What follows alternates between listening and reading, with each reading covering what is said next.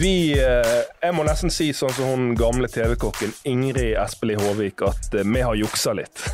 For det dette her er jo en egen episode, men vi sitter i studio med Erik Botheim på Zoom-callen eh, som en fortsettelse av eh, den episoden vi lagde om de 307 dagene i 2021. Eh, men i dag, på denne episoden så er det et nytt tema. Det handler ikke om proffkontrakter og millioninntekter. Det, her skal vi spole klokken og kalenderen mye lenger tilbake igjen. For det at uh, vi skal snakke om det å være en barnestjerne. Og så, på slutten av episoden, så I første episode med, med Botheim så hadde Henrik uh, del én av den personlighetstesten. Men han har spart på litt uh, smågodt der, så vi skal få høre vi skal få høre en del to av den personlighetstesten på Botheim òg. Ja, det kommer jo liksom opp en del temaer. Jeg føler egentlig bare at denne episoden er en forlengelse, for det kom så mye gullkorn at uh, denne mannen her, han må vi ha inn igjen. Ja. um, og så er det sånn, jeg har hørt uh, mange si at du var en barnestjerne, Botheim. Hvor god var du egentlig? Nei, uh, med all ydmykhet så var jeg veldig bra, da. Uh, helt fra jeg var liten, så jeg ble fem år, så begynte jeg å spille med de som var ett år eldre. Rett, uh, rett inn på et, ett år eldre. Uh, dominerte alt fløt. Var, var CR7 på, i en mindre versjon og fikk alt og golla Golla 20 mål hver kamp. og når jeg ble putta i buret, så tok jeg ballen og dribla alle mann og, og golla. Så jeg var, jeg var bra. Mm. Um, og hvordan Altså, Hvor tidlig var du skjønte at du var skikkelig, skikkelig god? Nei, det var uh, Norway Cup, husker jeg. Norway Cup 2011. Da skåret jeg vel 14 mål på var da? Var jeg 11 år, så spilte ja. jeg med de som var to år eldre. Ja. Så man, fikk vi bransje, bransjepokal og skåret 14 mål, husker jeg. Og hadde mange speidere som var og så på meg, og så fikk jeg jo, fikk jeg jo Barcelona på nakken, da. Oi. Og hva Dro du dit, eller? Ja, jeg hadde jo jeg hadde tre år der, så skulle jeg jo faktisk signere med de i 2014. Hva med med tre år? Ja, vi, jeg var, I hver ferie så dro jeg ned og trente med de og, og spilte ball med de. Det visste jeg ikke, faktisk. Nei, så i 2014 så skulle jeg signere med de på akademiet der. Men så kom dagen jeg skulle signere, så kom den overgangsnekten fra Fifa tilbake i den tiden, så det ble mm. ikke noe av. Men Husker du noe, første turen ned til La Masia, som er Barcelona sitt akademi? Ja, det, så det, greit, Vi har sett det på Norway Cup, men det er jo noe ganske annet å skulle ned på La Masia, som har produsert eh, Messi, Xavi, Iniesta. Ja, du husker eh, han Sergio Gomez som er i City nå, han var der. Mm. Uh, Abel Ruiz i, uh, i Braga uh, var der. og Jeg husker jeg kom ned dit og tenkte at det her er jo, det er jo en drøm. Da. Det er jo, var jo verdens beste lag på den tida. Og, og verdens beste akademi. Så du det føler på en måte at du har begynt å uh, lykkes. da, og Tro at du har lykkes, selv om du ikke er i nærheten av å oppnå en dritt. hvor, hvor, gammel var du første gang du, du dro ned der? Og så bare Beskriv litt. Hvem hadde du med deg? Hvor bodde dere? Hvordan var treningene? Hva tenkte du underveis? Nei, Jeg bodde jo på et hotell, og så dro jeg ned med pappa og en norsk representant som heter Rune Mikkelsen, som jobba litt for Barcelona. og mm og sånn. Ehm, så jeg bodde på hotell, og så trente jeg på ettermiddagen. og så det var på en måte som eh, et vanlig prøvespill, på en måte, bare at de, de ønsket deg veldig da, eh, og ville ha deg hele, hele, veien. Hva gjør det med deg? Og hvis jeg kan bare dra en liten anekdote fra min egen unge fotballkarriere, så tror jeg jeg var sånn Jeg var vel sånn ni-ti år, spilte fotball i Halden. Og av en eller annen grunn så var Real Madrid-spillere i Halden på noe oppvisningsturné. Jeg tror i ettertid at det var en juniorlagsspiller som visstnok hadde sagt rundt mamma at han syntes jeg var god. Og det gikk rett i fletta på meg. Det er det eneste jeg husker det jo den dag i dag. Det er det eneste jeg gikk rundt og tenkte på. At nå har Real Madrid lagt merke til meg fordi en eller annen sånn juniorfyr hadde gått rundt og slengt noen meldinger om at ja, han kunne sine saker, han der. Men hva gjør det med deg å få den oppmerksomheten og liksom bli invitert ned? Nei, det, jo, det, ble jo en del oppmerksomhet i Norge med nyhetsoppslag i VG og, og den biten der. og når jeg ser tilbake på den tida, så er jeg jo veldig, veldig veldig ung. Øh, og du veit ingenting om livet. Uh, og det er, det er tøft for, for, et barn å få den oppmerksomheten der, som jeg sa i tidligere i podkasten, at uh, du, får, du kommer rett på forsvaringsmodus. og ja. Skårer du ikke hat trick hver match, så er du en flopp. Uh, og så etter hvert, når jeg ble eldre, sånn 16, 17, 15, 16 14-15-16 at uh, det, første gang jeg begynte å, å, ha med haters å gjøre og få, få dumme og stygge kommentarer. Og mm. Det var veldig vanskelig for meg å håndtere på den tida der. At uh, jeg skulle være den beste, jeg skulle holde stoltheten min oppe. Uh, og det at du får høre sånne ting, det er vanskelig for en ung gutt å takle. Hvordan, hva type kommentarer? Hvordan var hva er noen Nei, kommentarer du husker? Oppskrytt, oppskrytt og Nei, han er ikke noe god, han er dårlig og litt den vanlige drit, drittslenga mm. som du fortsatt har i dag, da, men uh, nå gir jeg jo blanke F. ja, for jeg ser for meg Hva var det du sa, hvor gammel var du første gang du dro ned da? Elleve år. 11 år. Du er jo bare et barn. Og så det å skulle komme tilbake igjen på er det ungdomsskole man går på nå, 11? ja, barneskolen, barneskolen. barneskolen. Etter Du har sikkert fått med deg noe Barcelona-kit og utstyr mm. og du, du er jo nesten kommer hjem som en sånn type kjendis på skolen. Ja, det var litt sånn. Og uh, agenter og, og, alt sånn for, for, et lite barn. Og det var mye for mye familie òg. Vi er en veldig enkel familie, og plutselig skulle ha agenter hjemme i stua og sånn, det tror jeg var mye for, eh, for vår familie. Og vi er veldig enkle og ydmyk familie. Mm. Så um, det var mye styr og mye nytt. Uh, og når du er så ung, så det er det er tøft, altså du må jo få et visst ego av å ha, ha vært nede i Barca. Du, du var sikkert på prøvespill i noen andre klubber etter hvert i tenårene òg. Får man ikke litt oppblåst ja, ego, eller hvordan funker det? Eh, ja, du, du, du tror at uh, du får en feil virkelighetsoppfatning. Da. Du tror at du har, uh, har, fått til noe, du tror at du har lykkes, du tror at du har fått til utenlandsdrømmen. Men fakta er at du ikke har fått til en dritt ennå, og du er faktisk ganske langt unna. For selv om du får en kontrakt på et akademi, så er det eh, veldig veldig lang vei opp til eh, eventuelt et førstelagsspill. Eh, så du får på en måte feil virkelighetsoppfatning. Da. Det er lett å havne i fella på at du tror at du har oppnådd noe. Mm. Um, og så, etter hvert i tenårene, så har du vært tydeligvis så ekstremt mye bedre enn de fleste jevnaldrende. Men nå var du, du begynte å føle at andre begynte å ta deg igjen, at utviklingen din bremset opp? Nei, Det var vel når du begynte å komme på landslaget. da, Så så du at uh, det finnes andre gode spillere her i landet. Og, og kanskje ikke føle at du var den beste lenger som du alltid hadde vært. Å, å, håndtere det var vanskelig i starten. og Det var litt som det jeg snakket om i, i tidligere i podkasten, at det å ha aksept for at det er sånn det er, det, det, var veldig vanskelig for meg på den tida der, og egentlig hele veien fram til Stabæk, å ha aksept for at man ikke er den beste lenger. Mm. Uh, at andre, får, andre, får, det til, mens du kanskje ikke får det helt til å stagnere litt og ikke følger den utviklingen. Det var veldig vanskelig å akseptere. Ja, Det må være helt mindfuck når du er vant til å være så god og fått mm. så mye oppmerksomhet. Det må være rart, altså. Mm. Ja, det, det, var veldig tøft å føle at uh, du går fra å være der og ikke få det til, mens andre får det til. Og det å akseptere det, det var uh, veldig vanskelig. Kan du huske, du var jo litt inn på landslagssamling, kan du huske første gang du spilte med flagget på brystet? Ja, det var, det var, meg og Breiten på topp, faktisk.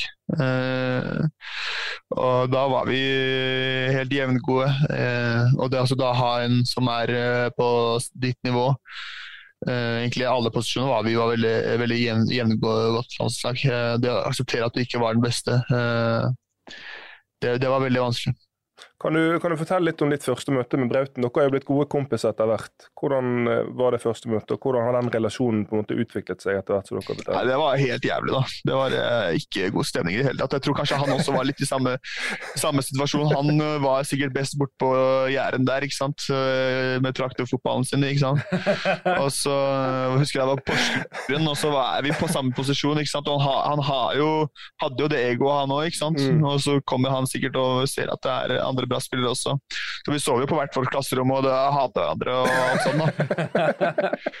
Men så tror jeg at uh, vi skjønte at uh, nå må vi bare legge det her til side. Og vi spilte jo på topp sammen, så vi måtte begynne å samarbeide. og jeg tror den første landskampen vår mot Sverige, det, det var vel den andre, at når han gåler fra midtbanen, at vi begynte å finne, finne god kjemi.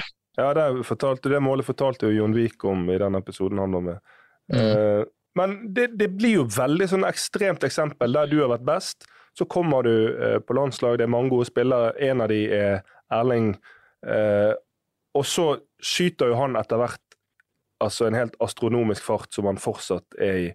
Nå er, nå er jo du blitt spilt Europa, og, men på et tidspunkt, si når du var på benken i Rosenborg eller eh, på benken i Stabæk, overhodet ikke fikk det til, og han bare banker inn mål Champions League, Salzburg, Dortmund. Har du noen gang kjent på litt sjalusi i forhold til han? Kanskje ikke, kanskje ikke sjalusi, men at du skulle ønske at det var deg. Mm. Altså, når det er en god kompis av deg, så sammen med Hugo Vetlesen og i Glimt, uh, så blir du bare oppriktig glad uh, på deres vegne. Mm. Uh, at, og ikke minst er det en veldig stor inspirasjon, jeg tror ikke bare for meg, men for hele norsk fotball. Det Erling har gjort med norsk fotball, Martin og, og de gutta. Uh, at folk ser til Norge nå. Vi ser hvor mange utenlandsproffer vi har hatt nå. Det er mye pga. deres, deres spill. men først og fremst var det en veldig inspirasjon at det faktisk er mulig. Da, fordi det, han uh, fikk jo drømmen, alle, alle sin drøm oppfylt uh, såpass tidlig. Mm. Og det at det faktisk var mulig, uh, gjorde bare at da fikk man lyst til å jobbe enda hardere. Og det at han nå er på det nivået han er på nå, det er jo bare helt, helt gang. Han har klart å opprettholde det. Det er virkelig imponerende. og det han har gjort i City nå, det tror jeg ikke folk skjønner hvor imponerende det er. For du må tenke på det jeg hadde da jeg var yngre. Det presset han har nå, det er så gigantisk. Han har alle øyne på han. Alt han mm. gjør blir, eh, blir filma eh, på banen. Alt han gjør. Han, nå er det som hvis han, scorer, hvis han bare skårer to mål, så er det fiaskokamp, liksom. Så den skallen han har, det er eh, veldig imponerende. Og jeg har prata mye med han og mange andre gode kompiser eh, i fotballverden. Og da, det, men da lærer du, og du, du forstår hvordan, ting, ting, ten, hvordan, folk tenker og hvordan ting funker. Eh, så det, det, er viktig du, å ha gode samtaler. Du har jo på et tidspunkt kalt uh, Erling for uh, din slags mentaltrener. Hvorfor det? Nei, det er, litt inne på det jeg sa nå. Jeg har uh, heldigvis mange gode venner i fotballen. og mm. Vi prater veldig mye åpent om ting. Og, og, han også er jo Jeg tror han er veldig glad i å, og komme litt nedpå og, og prate litt dypt da nå. fordi er, eh, Han har jo et veldig hektisk liv nå, med tanke på hvor mye press han har og hvor mye oppmerksomhet. Så han er veldig glad i å prate om, om gode temaer, og det er jeg òg. Ikke bare med han, men jeg har prata mye med Hugo. og mm. mange, Jeg har mange gode venner i fotballen, og da prater vi åpent om ting, og det hjelper å prate. Men det er det som uh, Botheim sier om uh, istedenfor altså Selvfølgelig et lite stikk av sjalusi, eller skulle ønske det var meg, men først og fremst la seg inspirere. Er ikke det noe alle kan lære av. Hva tenker, hva tenker, psykologen om det? Jeg skrev jo et eget case jeg, i boka mi om uh, barnestjerner.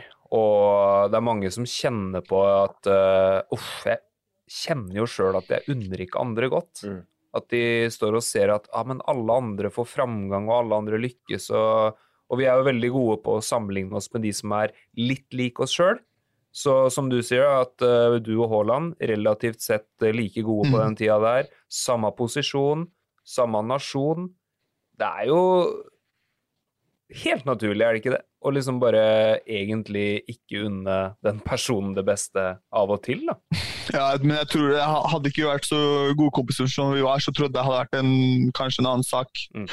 Uh, men først og fremst er det jo veldig inspirerende, og det tror jeg er Selvfølgelig skulle du ønske at det var deg, for du vil jo lykkes du òg. Mm. Uh, uh, å komme til utlandet. Uh, men først og fremst er det veldig inspirerende med tanke på det han og Martin har gjort for norsk fotball. Da. Tenk på mange som har fått utenlandsdrømmen sin oppfylt nå pga. de to. Mm. Det er så mange som ser til Norge. og, og sånn, så først og fremst er det veldig inspirerende. Jeg kjenner meg veldig igjen egentlig det du sier med å få den der Jeg var aldri på landslag, men jeg var på kretslag og var best på mitt lag, men kom dit, og så får du bare sånn der eh, Hva er det de sier på engelsk? Shell-shocked. Mm. Du bare får et slags sjokk. Mm. Og en sånn realitetsorientering på at faen, det fins jo ikke bare én, men mange ja. som er minst like god som meg. Jeg, jeg så trodde at jeg skulle gå rett til eh, United nå, det kan jeg bare drite i. altså Ikke bare landslag, så, kan, så begynte vi å spille landskamper. Da, så se, møter vi England. da. Foden, Sancho, Hudson Odoi. Alle de gutta her. Da, da tenker du hva er det, er det det her som er nivået? liksom? Det er jo bare å begynne å slutte å spille, liksom. Ja, for Jeg sitter og ser på profilen din på fotball.no, og jeg har jo kjørt et forskningsprosjekt på U-landslagsaktivitet, og du har en ganske sånn sjelden profil. Det er ganske sjeldent at en uh, spiller har vært med på så mange U-landslag som det du har. Du har faktisk ganske mange kamper her, altså. Og så er det interessant det du sier, at uh, kanskje på G15 så var du jo sånn relativt sett like gode. Og det er jo sånn sjukt å tenke ja, altså, på. Ja, både Strand Larsen også. Han kom jo litt late bloomer. Mm. Men, ikke late bloomer, men han kom inn i, i 2016 der. Uh, Heia Halden, forresten. ja, uh, men vi var, jeg husker, jeg husker når Erling begynte å stikke fra, var eh, det 2017-EM-et. For da så du at han begynte, å, han begynte plutselig å dra folk. Eh, og Du begynte å se litt konturene av den rå kraften. Altså, han sakse 20 cm, for hans bror vokste jo også veldig mye. Så han sa hele tiden at jeg kommer til å bli et jævla beist. og så satt du og tenkte faen, det håper jeg egentlig ikke. jeg tenkte nei, nå, nå, babler du, nå babler du. Nå babler du. Men uh, samme Jørgen òg er veldig inspirerende. Han, han har jo kriget seg opp og fram. Uh, og og kanskje ikke hatt det største talentet, men øh, den spilleren han er blitt i dag, uh, og ikke minst den personen han er blitt i dag, det, det står det respekt av. Mm. Ja, Hva er det med han som person du syns? Nei, han, han, han, øh, Først og fremst fotballmessig har han tatt utrolig steg og, og jobbet strukturert og hardt. Men han også hatt en Vi er jo kapteinsteam på U21, og vi har hatt veldig mye gode samtaler. Ja, du er kaptein på U21, og, og derfra du kjenner han, ja. Stemmer? Mm. Ja, så vi, vi har kapteinsteamet der, og vi har hatt veldig mye gode samtaler. Det jeg snakker mm. om da, Hvis du åpner opp med folk, så du, kjenner du folk på en annen måte og, og, og lærer folk å kjenne. Mm. Men han har, han har, jobbet veldig hardt. for Han var kanskje ikke det største talentet som uh, Banes, men har, uh, har blitt utrolig god fotballspiller nå. og og måten han har lært seg å bruke kroppen og, og bli den spilleren er med touch. og mm. alt sånt, Han hadde ikke det beste touchet, men nå har han, han tar, imot, tar inn ballen så å si hver gang han får den. Så han har jobbet veldig strukturert og godt. Men hvis vi går litt tilbake til dette med banestjerne, og hvis du skulle eh, eh, si noe konkret og oppsummere akkurat i forhold til hva er det som er så vanskelig med å være banestjerne? For det skal jo egentlig ikke være en ulempe å være god tidlig. Nei, men det det er liksom som vi er inne på. Da. Du tror at du eier verden. Uh, men at verden er så mye større enn det, den egentlig er, og at det, det, finnes så mye andre gode fotballspillere. og det med at du, du, har det presset allerede fra du er elleve år på at du skal bli uh, nye Ronaldo uh, fra omgivelsene rundt deg. Så Jo eldre det går, så møter du jo bedre og bedre fotballspillere, og nåløyet blir mye trangere og, og, vanskeligere. Og det å akseptere at det finnes andre gode fotballspillere som er, om ikke bedre enn deg, på samme nivå, det er kanskje det vanskeligste. Mm. Hva er det beste man kan gjøre for å realitetsorientere, da? Hvis man har en ung spiller som er veldig bra? Uh, nei, altså Jeg bare snakke for meg selv. da. Den dagen jeg aksepterte at sånn er situasjonen. Du er ikke, du er ikke Ronaldo, liksom. Du er Erik Botheim og null mål på 15 kamper. Det er der vi er nå, når du klarer å være ærlig med deg selv og se situasjonen, hvordan ting faktisk er. Ja, Var den tøffe perioden nyttig for deg, sånn sett, tror du? Ja, det er snakket litt tidligere om det på mange aspekter. at den perioden der, Du får en skikkelig realitetssjekk, og du må lære å være ærlig med deg selv. og Det er, det er kanskje det jeg har lært aller mest uh, i livet mitt, det er å være ærlig med deg selv uh, til enhver situasjon og se, se, situasjonen hvordan det er. Men det jeg må utfordre litt på, Botam, er når du sier at uh, det å, å hva skal du si, legge ego vekk, innse at det er, der du, det er der man er nå. Si man er en barnestjerne, alltid vært, og så får du en realitetsorientering. Det fins mange som er bedre. Ok, er. Jeg, er ikke, jeg er ikke Ronaldo, jeg er den jeg er. Men for mange blir jo det så knusende at du bare ah, jeg er elendig. Altså, at det blir for altså på en måte for ærlig, for, for brutalt, og at de bare rett og slett mister motet helt. Ja, øh, samtidig også hadde Jeg, jeg kan bare snakke for meg selv. Jeg hadde alltid en bitte, bitte, bitte liten tro på meg selv. Jeg hadde, selv om jeg var helt i kjelleren, så hadde jeg bitte liten tro. Jeg har det i meg. Jeg har det i meg. Mm. Uh, så det må du aldri miste. Du må alltid ha trua på deg selv. For du veit hva du er kapabel til å gjøre. Det er kun opp til deg selv. Mm. Men det å være ærlig på at det er sånn situasjonen er. Uh, det her er det du må gjøre, det her er det du må legge ned arbeid. Uh, det å ha den ydmykheten, uh, det er kanskje det viktigste. Og så til slutt, da til andre såkalte barnestjerner. Du har jo egentlig kommet litt med fasiten, men til andre såkalte barnestjerner som hører på. Det er sikkert noen foreldre av barnestjerner og, og trenere, av barnestjerner som hører på. Jeg tror trenere spiser ørene nå, altså. Hva vil du si til dem? Oh, det er et uh, veldig, veldig godt spørsmål. Uh, det viktigste er å holde det ydmyke, og prøve å, men samtidig å ikke, ikke bli for gnagete men uh, ha en virkelighetsoppfatning. Gnagete? For oss liksom gamlinger? At, eh, liksom sånn der, ja, må, jeg, jeg, hadde, hadde litt, jeg hadde noen trenere som, som sa du må, du må, holde deg nede og du må være ditten datten. Og, og, du, og, du, ikke får lov til å være deg selv mm, mm. Uh, på den måten. Uh, fordi de ville jo det tenker jeg, de ville jo bare holde meg ydmyk. Uh, mm. Men det kan gå på at du blir veldig sånn negete, og at det får mm. motsatt effekt. At da tenker man bare fuck deg, liksom. Altså det Knutsen klarte, da. Kjetil Knutsen virka veldig god på å finne den balansen her. Mellom å la veldig, deg være deg sjøl, og samtidig du må være i kulturen vår. Han er en god fotballtrener, men det han er eh, ekspert i, er å være en menneskeskjønner. Han eh, er veldig flink på å lese mennesker, veldig flink på å lese, lese atmosfærer og stemninger. Han er veldig sosialt uh, oppegående. Tester ikke det på jobbintervjuer og sånn uh, i fotball? Av trenere? Ja? Nei, uh, ut ifra min erfaring med forskjellige trenere, så gjør ikke de det. Men uh, du sier han er veldig god til å lese mennesker. Første gang han traff deg, hvordan tror du han leste deg? Hva, hva tror, hva Nei, han, han, sa, Vi har snakket litt om det. vi har fått et veldig nært og godt forhold. Men han sa at jeg var et skadet, skadet dyr. da. Skadet rovdyr. Men det er også fint når det er, eh, det er, de som ofte har mest vilje. Og det var det han sa i meg, at jeg hadde veldig veldig mye vilje og lyst til å komme frem. Uh, men han beskrev meg som et skadet rovdyr. Mm. Det er jo en veldig god var du, var du enig i den beskrivelsen? Ja, veldig, veldig enig.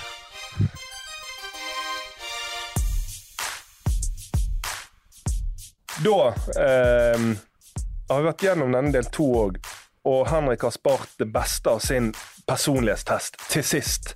Så da skal vi eh, Det var jo en test som du tok før den første episoden vi hadde med deg.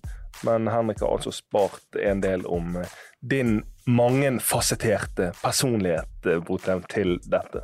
Jeg sparte de største utslagene, i hvert fall. Ta for oss det nå. Men bare for å minne lytteren om hva det her er for noe, sånt, så er jo det en Big Five-test, som er den største, mest anerkjente personlighetstesten og det største rammeverket man bruker i verden. Det har eksistert lenge, og vi har vært så heldige å fått en uh, egen versjon til vår podkast på plass.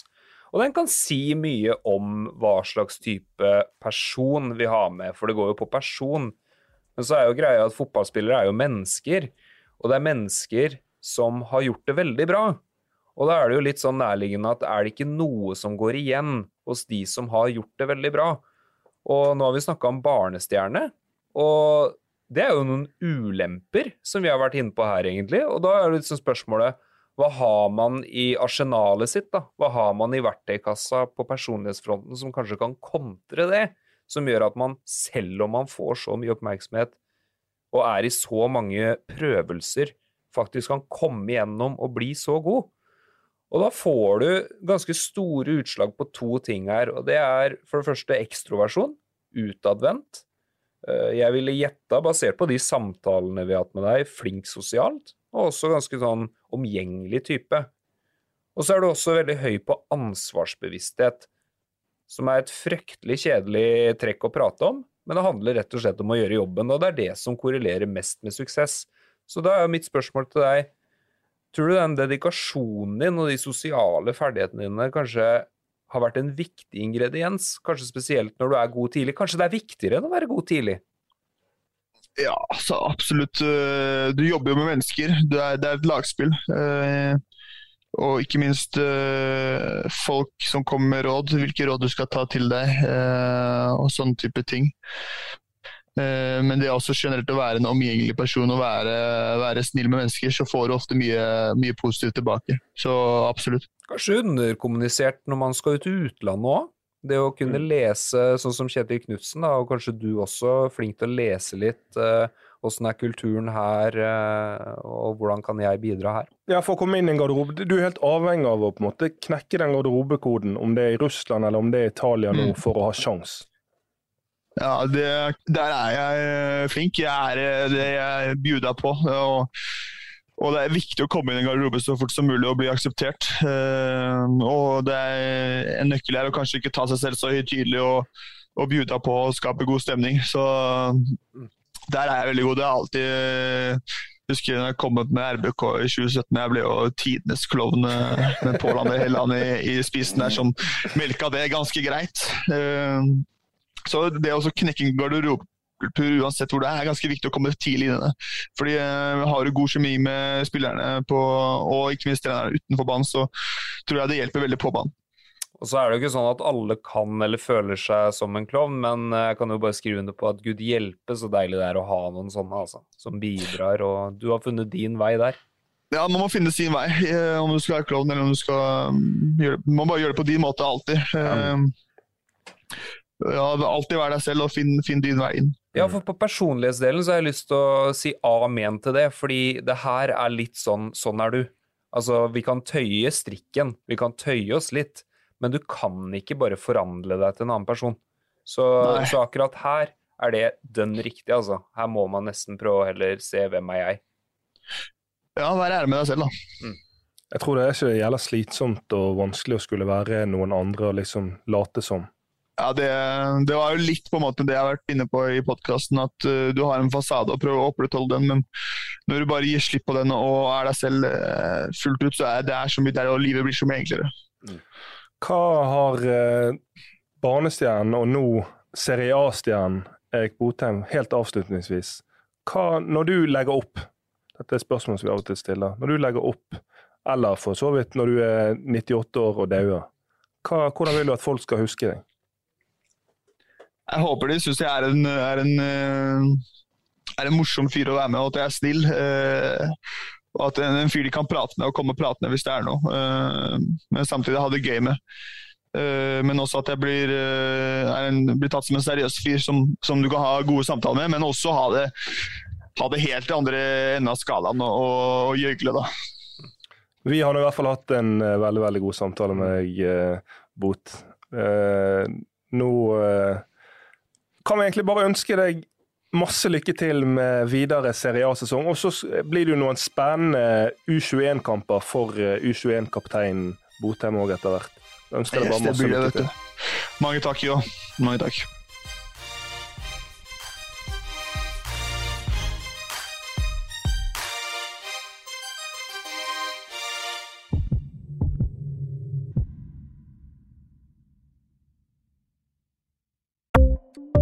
Ukens annonsør er HelloFresh.